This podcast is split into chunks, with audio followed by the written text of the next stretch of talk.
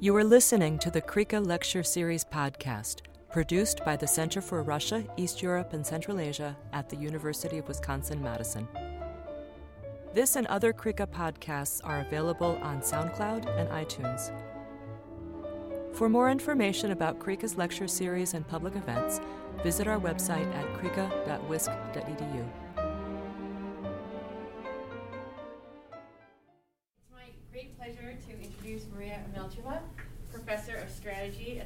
at the Naval War College. She holds a 2007 PhD from Purdue University and also a JD in International Law from Moscow National Law Academy. Her research and um, interests include Eurasian and international security, counterterrorism and human rights, as we're going to see today, um, but also democracy promotion in the post-Soviet uh, territory and foreign policy of Russia and um, Eurasia. She has published a number of journal articles on these topics in terrorism and political violence, Eurasia Studies, International Journal of Human Rights, and other journals. And she's also the author of three books uh, Counterterrorism Policies in Central Asia, Democracy in Central Asia, Competing Perspectives and Alternative Strategies. And uh, most recently with Lawrence Markowitz, who is a UW PhD. Mhm. Um, uh, most recent book called Corrupt Security, Trafficking, Terrorism, Nexus in Central Asia, which is what we're going to hear about. So please join me in welcoming uh, Professor Omelicheva. Thank you so much for this kind introduction, and thank you so much to all those of you who came here either voluntarily or involuntarily. I really, really appreciate you being here, and I am truly delighted to be on this campus. This is my first visit to University of Wisconsin-Madison. But having said that, I've been engaged. I've uh, learned a lot of things. We've done things together with uh, CREECA before. During my tenure at the University of Kansas, I served in the capacity of both as an associate and uh, director of the KU Center for Russian, East European, and Eurasian Studies. So I had a pleasure of working um, with Jennifer um, on a number of uh, joint projects, and I never admitted that, but we've always uh, looked up to CREECA here, uh, kind of as a role model uh, for all other natural resource centers. So kudos to the staff, to the faculty and students for all the great projects and programming that you've been offering to the community, students, and wherever other constituents are. So thanks.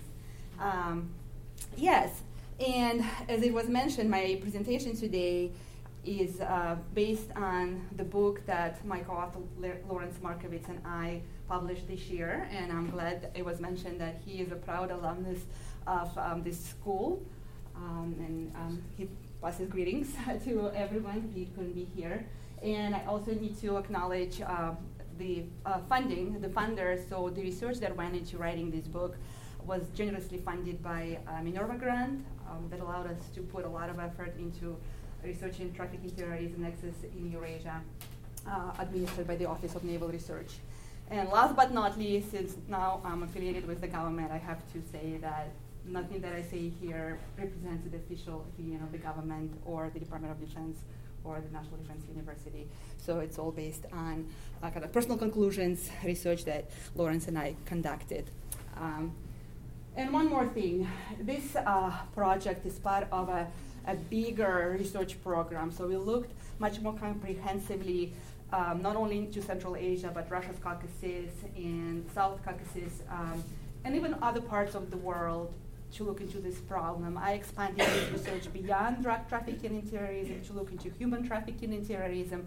So that's just FYI. So I would be happy to uh, talk not just about this project, but if anyone is interested in this particular topic, we can look broader than um, Central Asia and the nexus of drug trafficking and terrorism. So after this lengthy introduction, um, let me begin by reminding you what is still a dominant narrative in the condensed version. This dominant narrative purports that the terrorist groups have become increasingly opportunistic. If we look at the examples of ISIS, Al Qaeda, Abu Sayyaf, uh, Boko Haram, all of them have resorted to a range of criminal activities drug trafficking, human trafficking, extortions, and the list goes on. And there is a couple of reasons for why um, terrorist groups have become more prone to engage in crime. One has to do with the fact that at the end of the Cold War, two main funding revenue streams dwindled. One, state sponsorship of terrorism. The second one, the charitable donations. So now uh, the terrorist groups have to look out uh, into other revenue streams, including criminal activities. And in conjunction with that, we also have uh, globalization processes, technological innovations, the speed and ease with which um, people and goods and services can um, cross borders. All of that um, enabled both terrorist organizations and criminal groups to carry out their you know, vicious deals, but also uh, collaborate um, among themselves. Sounds convincing? Sounds convincing? yes. well, um, when we, uh, it, back in 2015, when we were thinking about this project, we were kind of uh, convinced, uh, but also a little bit perplexed. We were like, well, it sounds a little bit overly simplistic, and we thought that um, there is probably a little bit more nuance um, um, that, that is needed in, in, in, exploring this subject. And this subject has received a lot of attention. So I, I, I put all these volumes on this slide not because they all um, uh, agree with this narrative that I just articulated, but just because in the past five, ten years there have been um, sizable literature and policy analysis published and many meetings, NATO meetings, UN meetings, UNODC meetings, um, meetings of various agencies within the, the, the, the, United States. So there's been this lot of a lot of interest in um, this topic of crime terrorism nexus, and kind of wittingly or unwittingly, this narrative of convergence or crime terror nexus as prevalent and pervasive phenomenon that is threatening security of individual threats and global security, it has been perpetuated. What caught our attention was a number of dissenting voices, like the ones presented by uh, a Brookings scholar, Felbab-Brown. Uh, her famous quote says, The best way of being a drug trafficker is to work for the Ministry of Counter Narcotics. Kind of hinting at the fact that you know the countries that are the most corrupt, and this is the uh, bottom 10 countries on the corruption index list of 2018. Um, so the, the, Transparency International puts together that index. The, the lower you are on the list, the more corrupt you are. And you probably see many um, of the places where if you Google crime terror nexus and Uzbekistan or crime terror nexus in Somalia, you will see uh, quite few articles, publications, academic and policy reports suggestive that this phenomenon is prevalent there. But again, it's kind of hints that there is something beneath of um, that uh, dominant narrative, that simplistic narrative that uh, presents um, the ease with which uh, terrorist groups and criminal organizations can coalesce or can cooperate and how widely spread that convergence or nexus is. So, a lot of presenters um, keep you kind of in limbo waiting until the end of the presentation to present conclusions. I'm going to present them up front so that you know where I'm coming from. So this is uh, what I think three major takeaways from our research and from our book. First thing is that Lawrence and I would challenge this assumption that the intersection of terrorist and criminal activity is prevalent and common occurrence.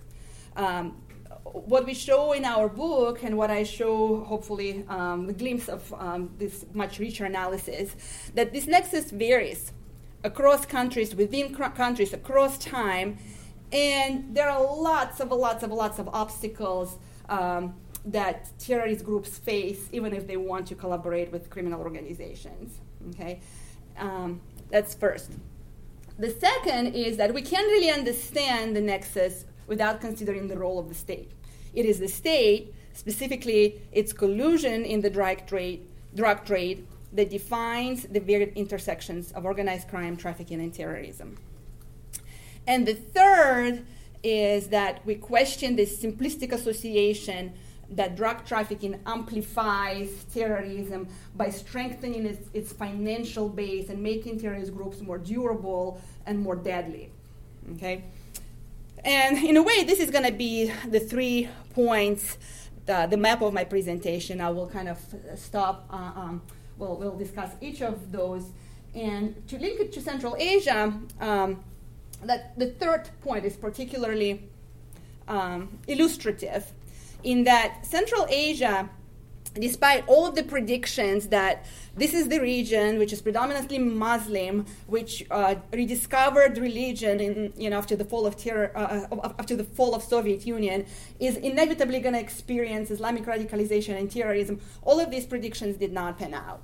As a matter of fact, if we looked at the available data, it shows that Central Asia, the five Central Asian republics together, uh, experience less than 0.2% of the global total and even those attacks that did take place there, they were small scale, typically targeting security uh, officers or governmental officials, not just striking indiscriminately and killing a bunch of um, ordinary citizens. And if you try deep, deep, dig deeper, the identities of perpetrators, the motives of perpetrators are also in question. So sometimes it is a question mark as to whether or not the allegedly terrorist attacks were actually politically motivated violence, or maybe it's some other type of violence that took place. And Central Asia has never really had well organized and deeply ideological violent Islamist organizations that can be found in other Muslim majority regions. You know, I can tell you that IMU, the Islamic movement of Uzbekistan, and the Islamic Jihad movement, they're still very different from um, you know, Hamas, Hezbollah, um, the list goes on. So, and again, this is despite that Central Asia is um, a territory that kind of squeezed between the um, drug producing locations, Afghanistan in particular, but also Pakistan. Um, uh, the drugs from Afghanistan, the number one opi- opioids producer, are trafficked through a number of routes. Uh, the northern route, which is made up of meandering pathways, uh, going through Tajikistan, Kyrgyzstan, Central Asian republics, en route to Russia and Europe. Uh, by different accounts, about a third of all Afghan drugs travels through the northern um, a route of, of, of um, drug trafficking. So Central Asia is squeezed in between the market of producing drugs and the markets that uh, demand uh, drugs in, in Russia and Europe. Um, it is also the territory that had its own homegrown extremist, ex- extremist organizations, but also plenty in the neighborhoods. Again, Afghanistan and Pakistan come into picture. Despite of all this, um, it, it hasn't really experienced nearly as much terrorist activity in the region as um, many expected. Okay, um, let me clarify a few terms. So the crime terror nexus has become this very loose catch all term that is used to describe uh, discrete, um, distinct uh, activities, phenomena, relationships. In the literature on the crime terror nexus, uh, crime terror nexus is usually understood in one of two ways. One is as operational connections, meaning that either a terrorist group appropriates criminal activities like Al Qaeda engages in drug trafficking, or a criminal organization appropriates politically motivated violence, like La Familia in Mexico, a drug, uh, I mean, again, um, a criminal organization resorts to politically motivated killings, so appropriation of activities, so operational connections. A second approach uh, emphasizes organizational linkages. This is when um, a criminal organization and a terrorist group, uh, because they don't have in house capabilities, they rely on each other's skills, knowledge.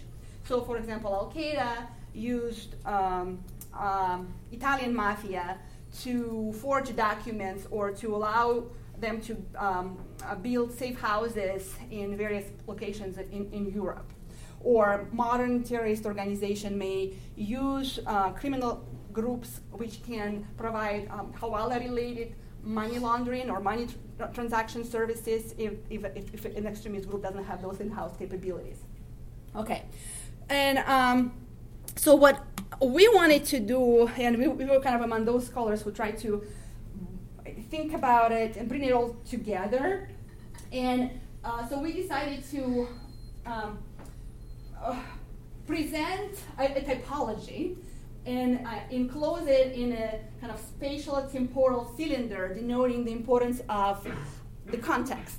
So we have to place um, any kind of relationships or any kind of interactions in a specific context, and space and time, so location matter, time matter.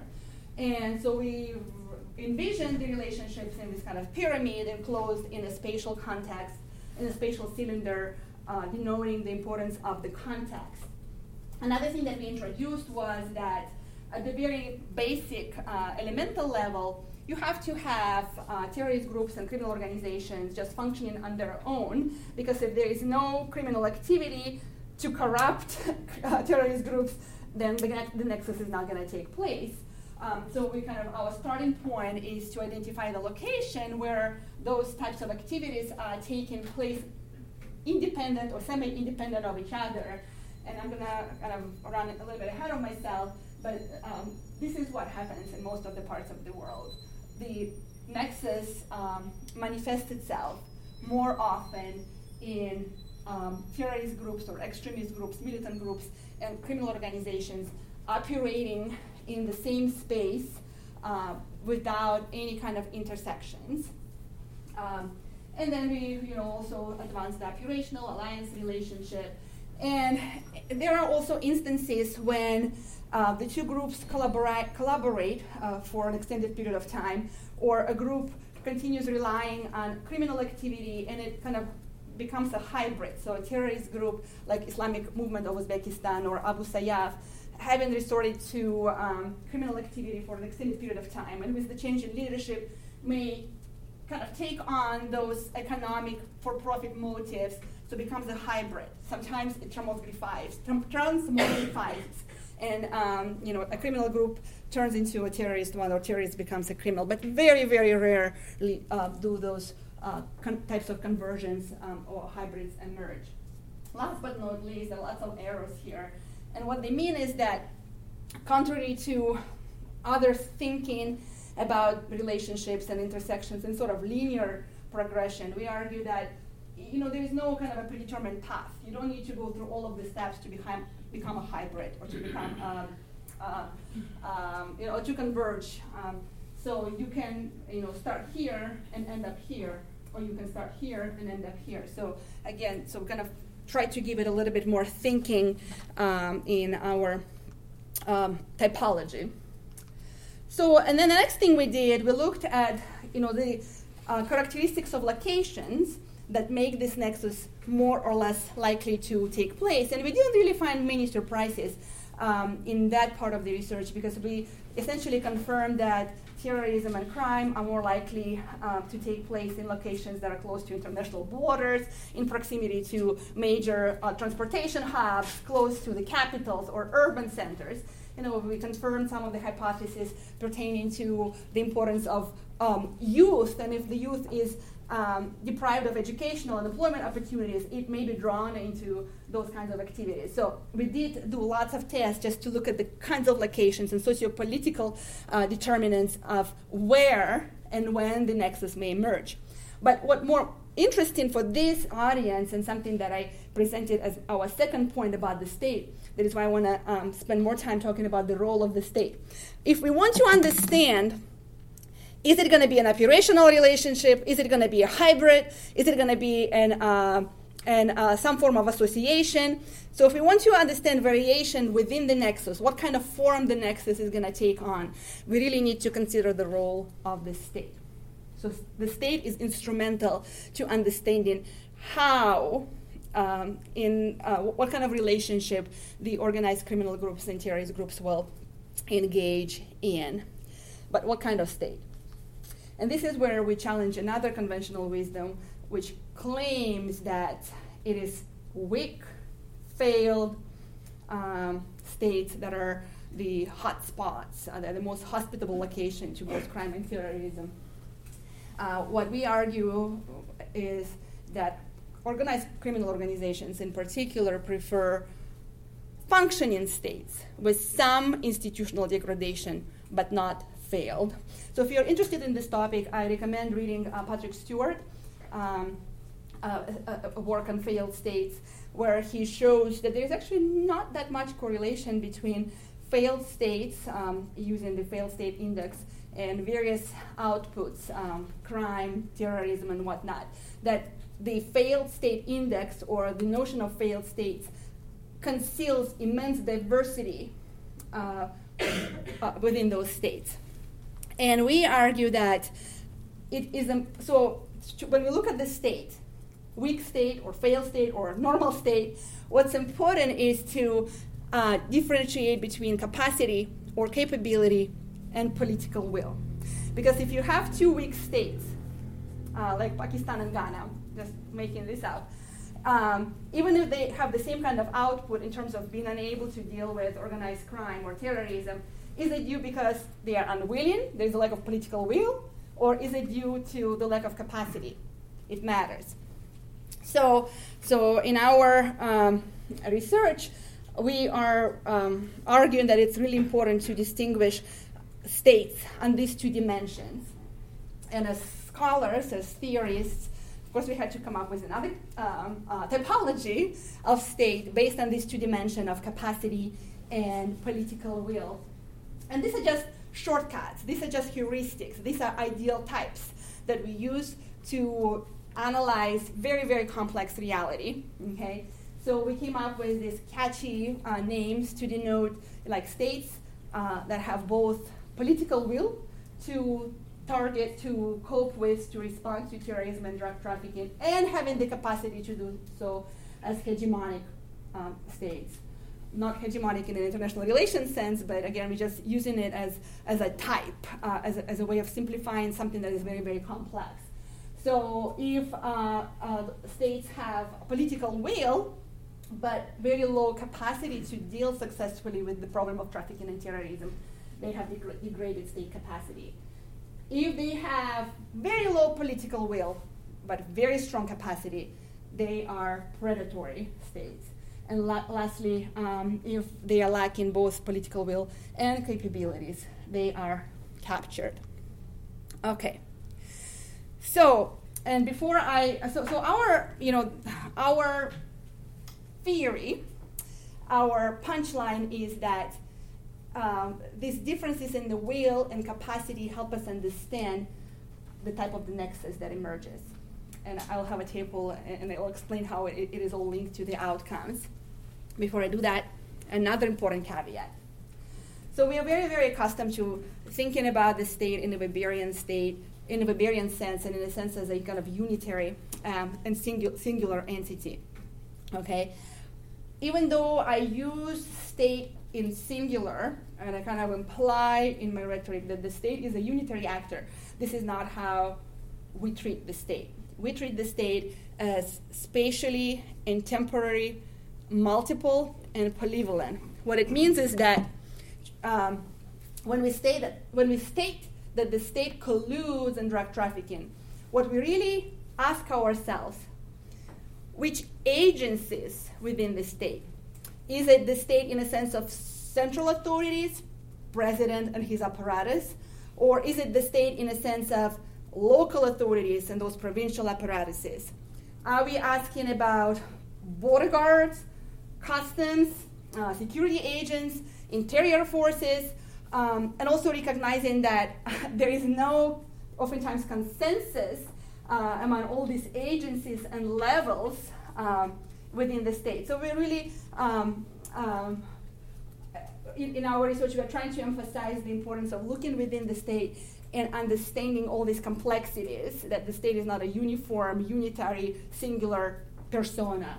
And we, all of our research was done looking at security forces, border um, um, troops, uh, customs, um, military, interior forces, and presidential administrations, and center provinces, center uh, oblast uh, relations. Okay. Now,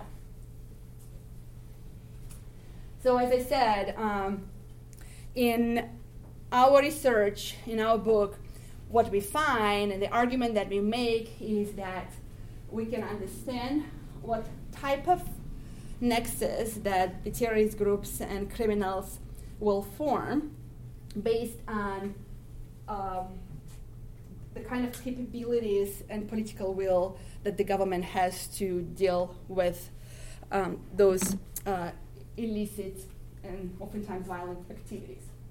So, um, I'm going to introduce you to our cases, but again, uh, given um, that we, we, don't have that much time, there is a, a, lot of a lot of data, and it's always very difficult to um, present something that is so complex very concisely. So it's, um, again, it's going to be a huge oversimplification, and I will be happy to uh, clarify things in the Q and A. But here it goes. So uh, look at the example of Uzbekistan since 2000. we argue that Uzbekistan has a hegemonic capacity to deal with drug trafficking and terrorism. And as a result, it panned out best than any other Central Republic. So it it does have drug trafficking. It did have some terrorist attacks, attacks but we haven't found any kind of um, convincing intersections um, between the two. So what happened in Uzbekistan? At some point in the 1990s, the political leadership, President Karimov, made a decision that uh, they want to withdraw the state from drug trade that it was detrimental to national security and the interests of the regime. The regime said that what was important for the regime is to establish control over the 13, I think 13 regions, okay? And to be able to do that, Uzbekistan began investing very, very heavily into its security apparatus, sending its uh, security agents to all of the um, regions and um, allowing the security apparatus to take rents from a variety of legal activities agriculture, industrial production, but also trade. Transborder activity was taxed. So it's not that the state is completely not corrupt. So, as far as drug trafficking is concerned, though, um, the state has withdrawn, has made a decision to withdraw from drug uh, trade and reward the security services by allowing it to take rents to abuse its social authority uh, by engaging in uh, rent seeking in a variety of other legal um, sectors of the economy, and um, also exercising oversight, uh, the central oversight over local co- hokims and whatnot. Okay, so. Um, and, and, we know the, the, role that security forces um, have played in, in Uzbekistan in clamping down on religious dissent and um, um, not allowing uh, radicalization to, to take roots. And, uh, and so that the, the strong um, security capabilities really played a role in um, uh, bringing down the level of organized crime, drug trafficking, and um, terrorist activity in the country. Yeah, so some of you may, may, may, may, you know, bring up the cases of 1999 bombings or 2004, and I can talk at length about those um, you know, those terrorist activities uh, with the question mark as to whether or not um, they were indeed perpetuated by um, Islamic movement of Uzbekistan or Islamic Jihad um, uh, Union. So if, again, for those of you who are really into details and want to know more about those instances and why we concluded that those are kind of tenuous, uh, th- those were terrorist attacks, but their uh, connection to Islamist, transnational Islamist groups is is, is, is, is there, there is a question mark there. And uh, there, there, is no, there, there has been no connection established between um, uh, terrorist organizations and drug trafficking um, groups in that state. Now, I'm going to use the example of Kazakhstan, and if you want to know more about Kyrgyzstan, I'll, I'll bring some examples from uh, Kyrgyzstan as well. You may think, what? Kazakhstan, degraded capacity, it's one of the uh, more developed, uh, richer state Yes, but um, so a couple of things um, that stand out for Kazakhstan. Number one is it is a large swath of land, sparsely populated, and it presented a major obstacle to consolidation of drug trade. So the drug trade does take place there, but it's very, very fragmented. So it, it is very difficult to consolidate to, uh, uh, drug trade in Kazakhstan. Secondly, it's a petroleum state. So rents on energy production and oil related businesses are much more lucrative than anything that has to do with drugs that are very, very fragmented. Okay? So the political elites of Kazakhstan, when they you know, came to power, President Nazarbayev put all of its energy into um, establish and consolidating control over the strategic uh, sectors of industry, including energy. And the resources that they were able to generate were put into the formation, into the political project, the Nur Otan party, because that was one of the steps for you know, consolidating the rule, consolidating the, the, the, the power in the office of the president. And uh, as you also know, Kazakhstan has also presented itself as kind of regional leader and uh, a leader on a variety of global projects.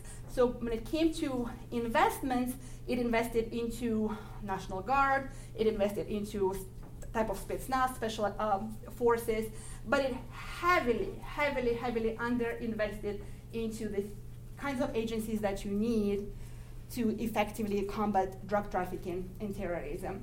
So, border troops, uh, customs, law enforcement, they've been really underfunded and lacking capacity. That is why we classify it as a degraded capacity. So, Nazarbayev has the political will uh, to deal with um, the expressions or manifestations of, of extremism or terrorism and drug trafficking, but there have been li- limited capacity that um, translated into some examples of the um, operational um, operational activities where you have um, former criminals committing suicides under the guise of religious slogans like in 2011 in, Octo- in Aktobe.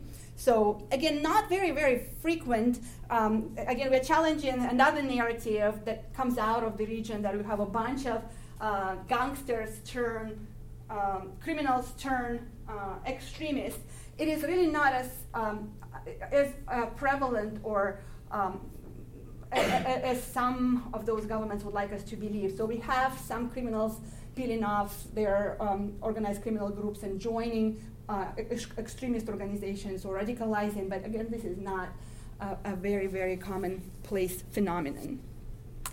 So now, Tajikistan um, has gone through quite some change when it comes to its uh, uh, capacity to uh, respond to drug trafficking and terrorism let, let, me let me talk about the, the captured first uh, because it, historically it makes sense. You know that it, it was a country um, uh, that experienced civil war in the 1990s, and uh, the government forces fought the United Tajik Opposition Forces. After the war, the peace agreement, the peace accord required um, bringing some of the militants into the governmental positions and the integration of the um, militia formations fighting on the side of the United Tajik opposition into the regular military, uh, into the regular army. Um, it is also no secret that during the Tajik war, uh, Tajik civil war, both the uh, uh, government forces, the government leaders, and the warlords, um, they were engaged in drug trafficking, and they used funding received from drug trafficking to procure arms, to essentially to fund, fund their military campaign. And so what happened, you know, we have this end of uh, the war, um, extremely weak institutional capacity, and you have those former militants, war, war, war, warlords, turned politicians who still exercise considerable authority and power over their former military uh, formations, um, becoming part of the government. And um, the IMU, the Islamic Movement of Uzbekistan, which fought in the war on the side of the um, United Tajik opposition and which did not recognize uh, the peace agreement and left Tajikistan kind of moved back and forth between Afghanistan and, and, Tajikistan. With the change of the leadership, they really became much more of a drug trafficking group than a terrorist group. So we think about this group as uh, a kind of a network. It would not have been able to execute its raids into Tajikistan and Kyrgyzstan in 1999 and 2000 without the assistance and support of those warlords turned politicians. So it was like that kind of hybridization or conversions. Again, it's, it's it, it, making the point that it's rare, it is hard, it's not dure, enduring. Um, it doesn't last long, but that was the period that produced a number of those hybrids or examples of conversions in, in Tajikistan. But things changed in 2000s when uh, President Rahmon was able to squeeze out of um, out um, the political elites who were um, um challenging his authority, um, who were uh, posing any kind of real or perceived threat, or there was also you know some of the regions like Bao, the uh, Gorno region, and some of the districts um, of um, subordination. So they are also they were key allocations, uh, key spots for the opposition during the war. So the leadership of those locations um, were also.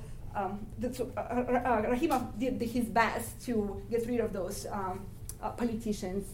Um, so what is happening in, in, during this period is that uh, Tajikistan began investing heavily into its security apparatus as well, funded by the United States, funded by Russia. So Russia and the United States were the two major uh, funding agencies of um, uh, Tajikistan. And its security capabilities improved significantly. Um, Tajikistan today has some of the best technological uh, capacity to monitor um, the passage of drugs. So just to just its surveillance resources are, are you know there's, there's they go in no comparison with what other states have.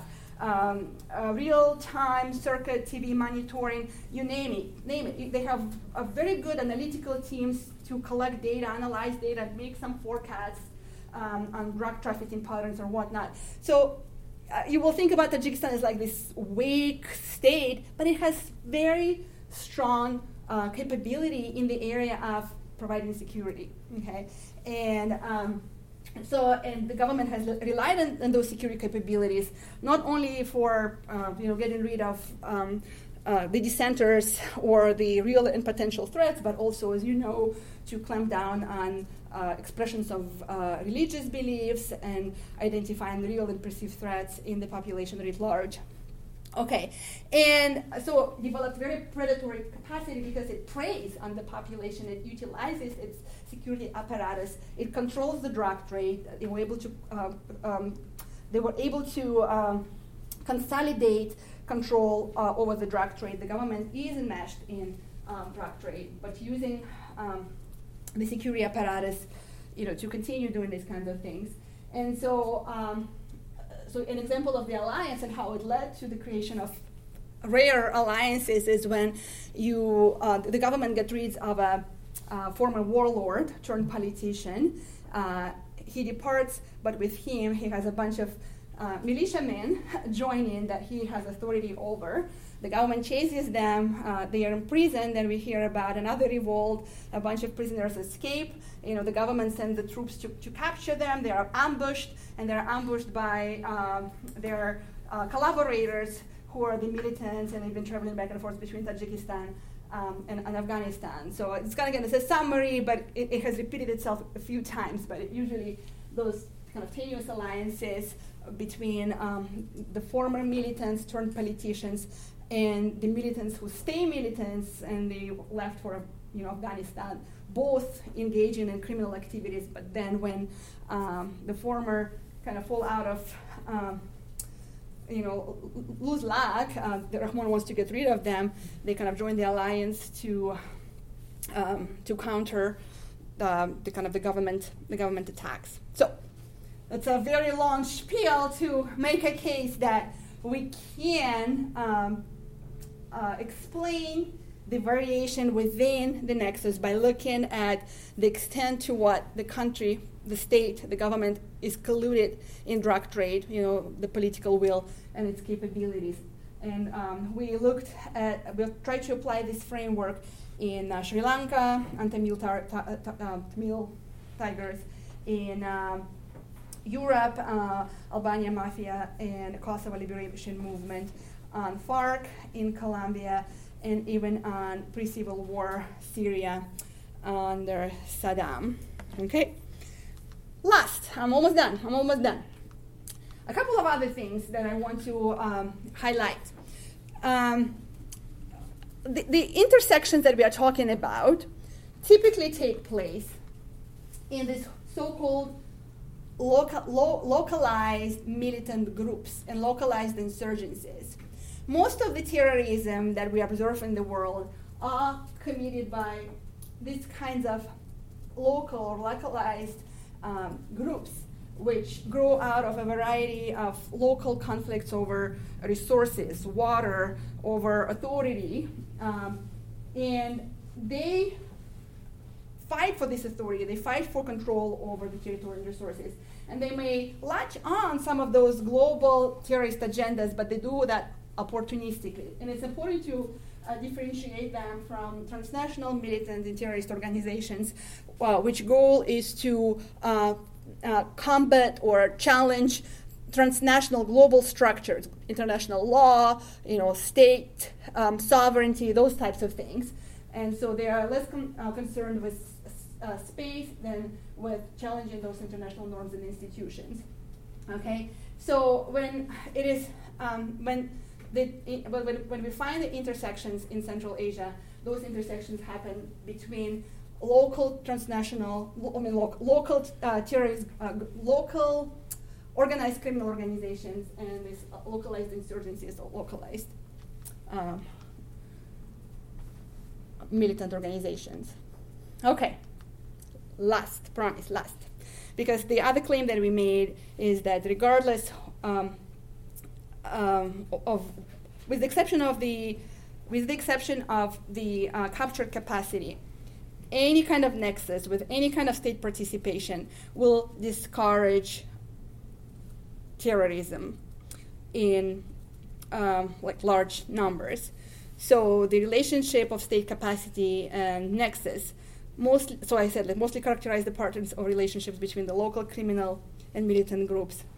But in any instance, all of these relationships are more likely to produce less, not more terrorism. It doesn't mean that it's not going to result in violence, but that violence is going to be in the form of local insurgencies or uh, central versus local um, conflicts between the local elites or intra elite competition, but not necessarily uh, terrorism in the conventional sense. So when a state has a predatory capacity, um, independent trafficking groups have limited ability to ally with terrorist or militant movements, which are suppressed by the state. Because remember, in uh, predatory hegemonic capacity, the state has uh, the capabilities to clamp down on organized criminal groups and on the terrorist actors. So it prevents um, um, the ability for them to coalesce. In the degraded uh, state capacity, uh, trafficking groups and organized criminal actors actually are more motivated to continue engaging in profit-making activities. Uh, terrorist groups are competitors, okay? So uh, they are more likely to continue exploiting weaknesses of institutions rather than form alliances or engage with terrorist organizations. In other projects, I find that when we see um, collaboration, it's oftentimes coercion. So the traffickers don't want to don't want to, in like in Sahel, we hear that you know terrorist groups and criminals cooperate, but in fact, if you look close, closer into the evidence, um, transnational terrorist groups are coercing the um, uh, local drug trafficking organization uh, to collaborate collaborate with them. So there is that happening too. It is only in the states with captured capacity um, that um, the conversions of these actors may translate into the higher rates of violence and terrorism. But overall, if you look at the structure of incentives and disincentives, because of the state involvement, it kind of mediates and um, decreases uh, politically motivated violence. But again, it's not the same as decreasing any kind of violence. There will still be violence, but it will be more in the form of political killings uh, because of intra elite competition or other types of violence. All right. I know it was a little bit fast at the end, but I really wanted to leave plenty of time for questions. So, thank you.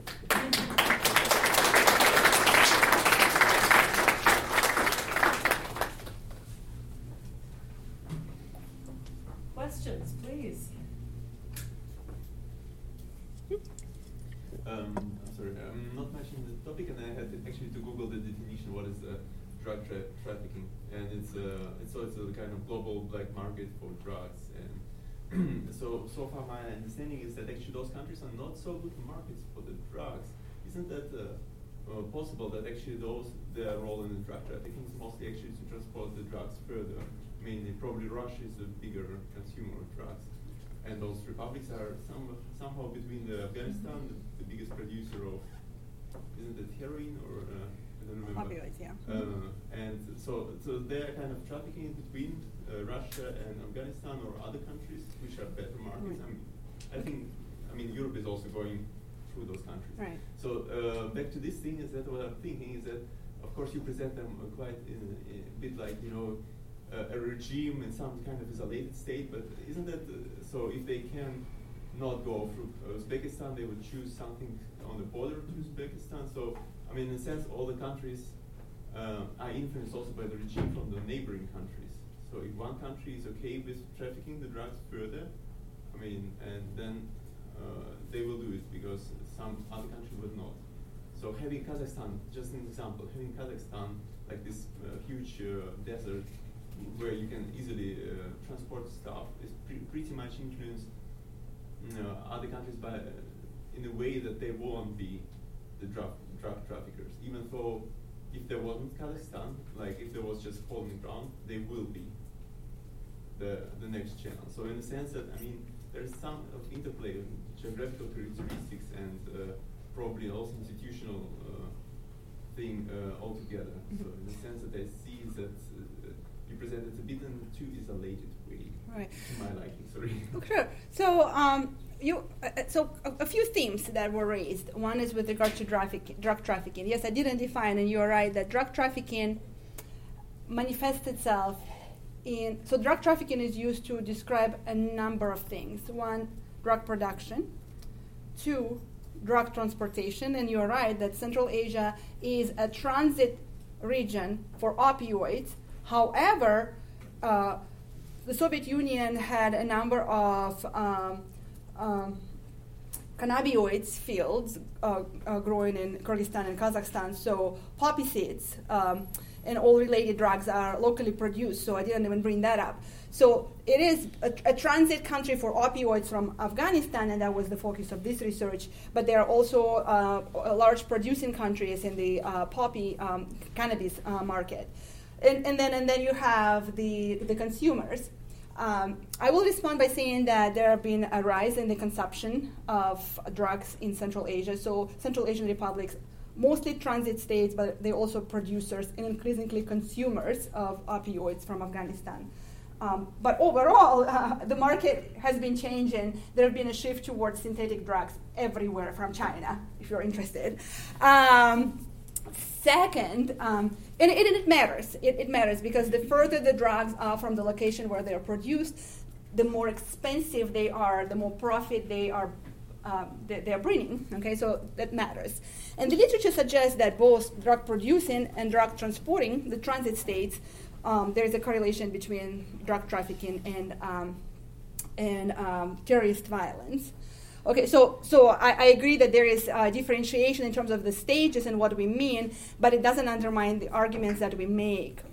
Um, the second point that you're making is that the drug trafficking are responding to changes in the environment, including legal environment. So if new constraints are put in place, they're changing routes, they're changing the means. You know, if um, there is a new, um, so they, they, they may, depending on what's going on, they may, they may switch from using uh, uh, humans as mules uh, to uh, transporting them through, um, to give you an example, there's a new bridge um, uh, uh, connecting one of the provinces in Afghanistan and Tajikistan. There are scanners on both sides of the bridge, and the traffickers are using uh, cement filled um, lorries, the trucks. Uh, they put the drugs in there, and the scanners cannot discern that there are drugs. So you're absolutely right. They are, they are, they, they are, you know, they're very, very sly. They're able to circumvent whatever new obstacles that are put in place. What matters is whether countries are willing to deal, to cope with the drug trafficking. And what we are saying is that countries like Tajikistan, um, I mean, they, they, they, benefit from, from, from, from drug, from drug trafficking. And so, um, and, and is gonna, the, the, the flow is going to continue through. Whereas countries like Kazakhstan and Kyrgyzstan, they don't want this to happen because they understand what the consequences of drug trafficking. It's, it's a huge, um, drain on the public resources because because you have a bunch of addicts. You know, you have to uh, allocate resources to health. You have to allocate resources to law enforcement. So it's a huge drain on the budget. So those government don't want it, but they don't have the capacity. And it's and it and, and it, it, it's it's very important to distinguish um, those two things because the you know if you're talking about uh, shifts and movements across state borders, if the state have the will, they will find a way to move it. But if they don't, then nothing is going to change. Thank you for the research. Thank you for coming. I, I really like this topic. Um, I'm wondering if, um, I guess you could even kind of further subdivide things wherein, um, you know, they're in the same spot, they're doing the same thing, and you are kind of building to a nexus, but, you know, they are separate. If, you know, there is kind of a threshold where it crosses over, and at that nexus, it then starts kind of, uh, I guess, separating once again. So if they hit that crime terror nexus that you're talking about, and then afterwards, if they start stepping on each other's toes, they bring down other like security enforcement. I mean, I wonder if that is another kind of separation, or to your point.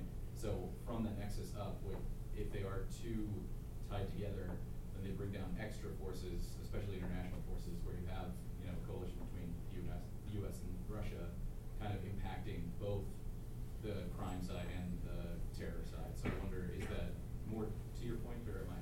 No, you're, you're absolutely correct. So, and, and it goes along with, you know, the key takeaway, which is it is incorrect to argue that crime terror nexus is durable, prevalent, and kind of in uniform. Um, and it's like this number one challenge. Just, I mean, I don't want to um, underplay the importance of understanding and dealing with it, but you know, it, it varies and it, um, it, it, doesn't develop in a linear fashion. And yes, you may have, and most of those alliances are very, very fleeting. They, they're not enduring. Those actors are pragmatic. Um, they have oftentimes incompatible interests.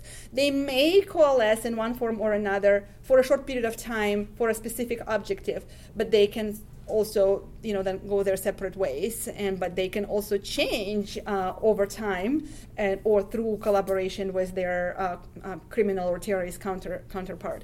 So again it's much more complex and messy and not linear as we are led oftentimes led to believe. I'll go ahead. Um, i was wondering so you were talking about um, uzbekistan and the uh, hegemonic capacity that it has mm-hmm. but you were also saying that's despite the terrorist attacks that happened in the 90s with the IMU and other organizations. Can mm-hmm. you elaborate on that? Why is the case? Sure. So the uh, the terrorist attacks, which are often cited, are the ones um, that took place in 1999. I think, I think six car bombs exploded uh, around the time when President Karimov's entourage passed through the city, and there were some speculations that the bombs intended to to kill him, right? And the government there are lots of different kinds of analysis, rumors, speculations, and whatnot. What is really uh, uh, like so the government immediately blamed the Islamic movement of Uzbekistan, but it, they also moved Hizb Tahrir and another moderate. Uh, uh, I'm forgetting the name. There was another um, kind of moderate um, Islamist um, who uh, ex- exiled you know the country. So they blamed everyone for, for, for this attack, and you know so there is again not enough compelling evidence um, to um, connect all you know put dots on i's and kind of make all of those connections. And, and even less so in the case of 2004. 2004 was a kind of a, a, a bloody year for um, Uzbekistan because there was a series of um, attempted and uh, executed uh, bombings, um, more casualties than usual that year, but most of those killed were actually extremists themselves. So the government blamed, blamed um, Islamic Jihad Union, but Islamic Jihad Union was formed, announced um, its presence in 2005, a year later. There were lots of things about those attacks like the chemicals that were used in the explosives, that some explosives did not go off at all, or in other instances they went off uh, prematurely, suggesting kind of the lack of sophistication, poor coordination. One of the attacks, one of the bombings took place on a at a bazaar, kind of on a Monday when bazaar was closed, but there was a presence of military force or police force. So none of the civilians was hurt, but it was clearly aimed at um, the police the law enforcement, and so some claim that it had to do with kind of the policies, kind of the, the extra rents that were imposed on the traders in the bazaar that made, um, you know, they didn't have, they, didn't, they were not making any more profit. So the, so the, the counter argument is that it's more likely there are kind of semi-autonomous or autonomous local cells of resistance. They may embrace some religious narratives. They may claim, claim simultaneous connections to transnational groups, but again, it's more likely local and mm, having no links to drug trafficking. Just kind of to give you those two examples. I saw, uh, you want.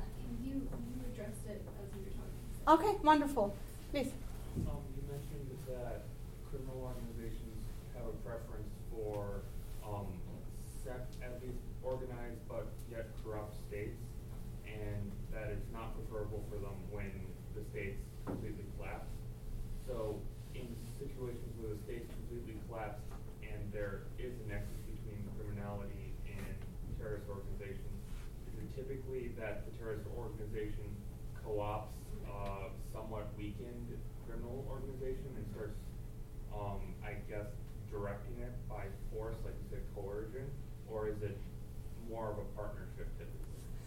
So in those types of instances, I, I you know, we would our theory, if you wish, will um, argue that um, in in those captured um, uh, capacity states, we are more likely to see the true true conversions where you know, either because of the coercion or because of, you know, acting for an extended uh, period of time jointly or side by side, or because changes in the leadership when leadership takes on more of those uh, for-profit motives. But for whatever reason, so we are more likely to see that there will be the merger, either uh, um, either a terrorist organization kind of changes its identity, becomes for a period of time much more inclined to engage in, in crime as a primary motive, or vice versa um, or some, some, sort of a hybrid will, will, be, will be formed in its place. Or at least this is something that we hypothesize.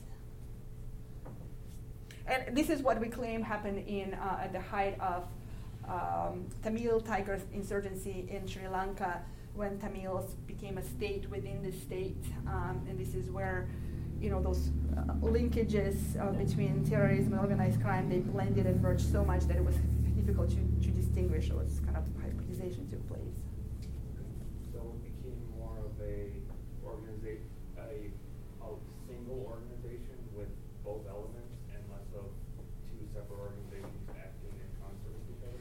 Yeah, again, it's you know it can be a single organization, or, or, you can have multiple organizations which are pursuing both politically motivated and criminal objectives.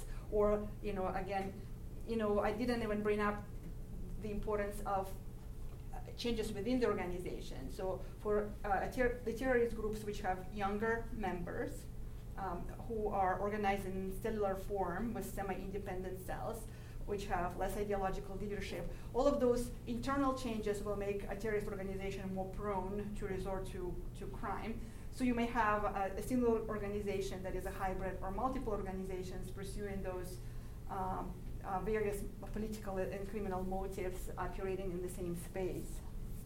Okay, thank Um, so all your examples were within Central Asia. I guess I was just wondering if the ideas you presented could be applicable to a more global context, or is this really only, you know, is this only seen in the Central Asia? Mm-hmm. No, so yeah, so we do uh, in our we looked cl- much closer closer at four or five cases. So Tamil tigers uh, and their evolution and how depending on you know the extent to what the tigers kind of became the state within state, you know, how it then later translated into that hybridization of uh, criminal and terrorist entities. Then we looked at, um, it also looked at um, how there are connections to the Burmese government and what was happening in, Burma in terms of drug trafficking and terrorism as well. Then we used collaboration, uh, organizational uh, linkages between uh, Kosovo liberation movement and Albanian mas- uh, ma- mafia um, during and after the, the Balkan Wars as an example of um, um, organizational linkages. Um, we were surprised, um, Lawrence uh, was the one who pointed it out, that before Civil War, Assad um, actually wielded considerable power and was able to use the security services to clamp down on militant activities and, and drug trafficking. So um, um, uh, uh, prior to years before civil war, actually had hegemonic capacity, and we, we saw different but similar to Uzbekistan uh, situation there. And then FARC um, also kind of it's an interesting case because you also see an evolution between uh, uh, operational uh, appropriation of activities to almost becoming a hybrid to something else. So yeah, we looked at those cases as well. Maria? Um, could you speak a little bit to the interventions to these issues? So my understanding is a lot of Western countries kind of fund interventions into this nexus mm-hmm. that you kind of explained doesn't really exist or isn't that prevalent. Um, and it seems like that would be funding corrupt governments that would kind of maintain their functionality for organized crime, but then also maintain their corruption mm-hmm. for um, kind of the continued influence of Islam, and so that seems like a really ineffective way to deal with this issue if they're not really connected. Right. So another interest of mine is uh, security assistance, particularly U.S. security assistance to other countries, including Central Asia. So I can talk about it at length, but a couple of points are important, and we do address security assistance in the book as well. Um, so take a case of uh, Tajikistan, right? We um, did invest for good reasons because there are risks involved. It's a longest border with Afghanistan. You have insurgency and you know drug production and trafficking going on. Um, you you know there are also these kind of regional divisions and you know some um, fault lines, um, regions versus center, clannish divisions as well. So like all those all those kinds of things.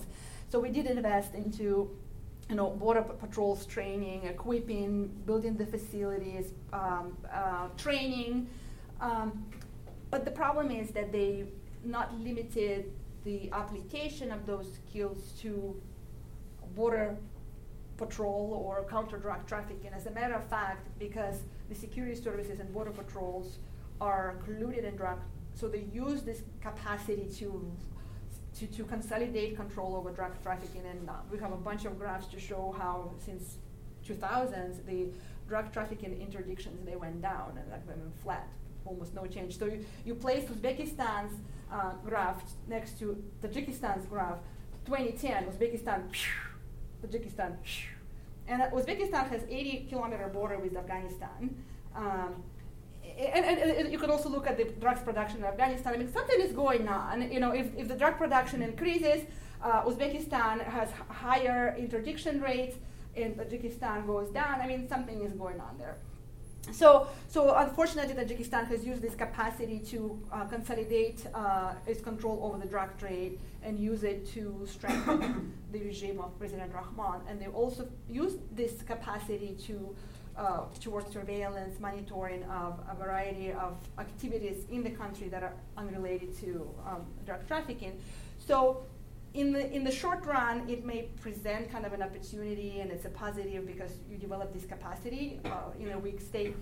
But in the long run, it becomes kind of a hazard because this capacity is put towards um, a different kind of purpose that is counter to the intent of the aid because it marginalizes the population, it uh, may potentially radicalize them, and the list goes on, on and on. So, and in, you know, the United States needs to be uh, smarter about you know which agencies it's funding because uh, you know instead of putting all money into the kind of security services in, in, Tajikistan, for example, you know the wealth can be more equally spread between a variety of other agencies.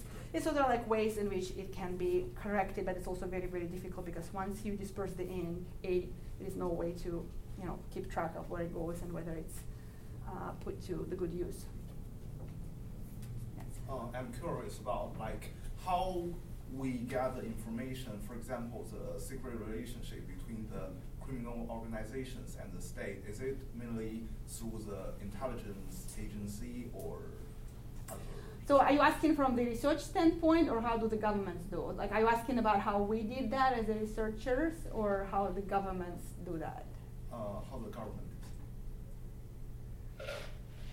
So how well, this is the, the governments have the, they develop their intelligence capabilities, right? Um, to, you know, they collect the data and uh, analyze where the threats are coming from. Uh, have um, the, the, way the United States probably uh, the Tajiks are trained in that way as well, having the kind of the government as insiders implanted into the, the criminal groups um, to to collect the data to be able to prosecute them. Yeah. So their data probably like mainly through their intelligence agency. Data. Yeah, yeah, the data, the real. Yeah, information is you know you know intelligence is all about gathering, analyzing, synthesizing uh, data a two finger on that. Uh, what about the researcher? How do you get? hard, hard. Um, so we uh, conducted a lot of interviews in the field. Mm-hmm. Uh, anyone who's interested in doing research on organized crime, it is hard. In, um, so a, a, related project um, as is a human trafficking. So I, it took me three years just to figure out how to do that. I've tried a lot of different methods. Uh, largely unsuccessful until we were able to get something. Uh, with drug trafficking, there is no perfect data, and we've been just we've been criticized a lot in our publications. So the, the, one, the most comprehensive data comes from the United Office on um, United Nations Office on Drugs and Crime. We were lucky to receive access to uh, like a passport protected platform, which had um, records of all publicly available information on drug seizures that we were, you know, able to geocode and do other types of things. But even the UNODC admits that they are able to uh, collect data on, you know, anywhere between three to like 10% of, of, of, of drug trafficking. So we are very careful to not make, like when we analyze the data, when we make uh, uh, interpretations of our findings, we're not saying that uh, a, a, ton, one ton of seized drugs is going to result in a twofold increase in terrorism. So we don't make this kind of predictions because we understand that the data isn't perfect. But we smooth the data, you know, instead of using it, um, you know, the, the, the totals of all seizures, we come up with like other ways to really compensate for all of the deficiencies. But it's really, really, really, really hard. So, but UNODC is a source to go to if you're interested in drug seizures um, uh, drug interdic uh, interdictions or anything uh, related to drugs, and they have much more detailed data um, on the earlier years than on more contemporary It's, it's, it's hard. But, it, but you have to recognize what the limitations are and do your best to be transparent and do your best to mitigate um, those limitations. I think we have time for one or two more questions. Was there another? Oh. Uh, I'm curious where Turkmenistan fits into the picture with all this as the other Central Asian state that borders Afghanistan, and whether you can speak to it, where it fits in to the overall picture of drug trafficking or within your rubric too. Okay. So, um, since we're almost out of time, I'll give you a very brief answer. Turkmenistan is a part of southern route, not a northern route, so it's not, this is not really, I mean, it's, uh, it's a technicality. No, we, we excluded Turkmenistan just because it's, it, it, is, it is even more difficult to get anything because I was uh, I collected a lot of sub sub-national data, um, um, relying on publicly available statistics with an understanding that those are imperfect, but I was able to do um, um the analysis based on the provinces uh, as the unit of analysis. Nothing of this nature uh, can be accessed in Turkmenistan, so we didn't even go in that direction. All right, well, thank you very, very, very much.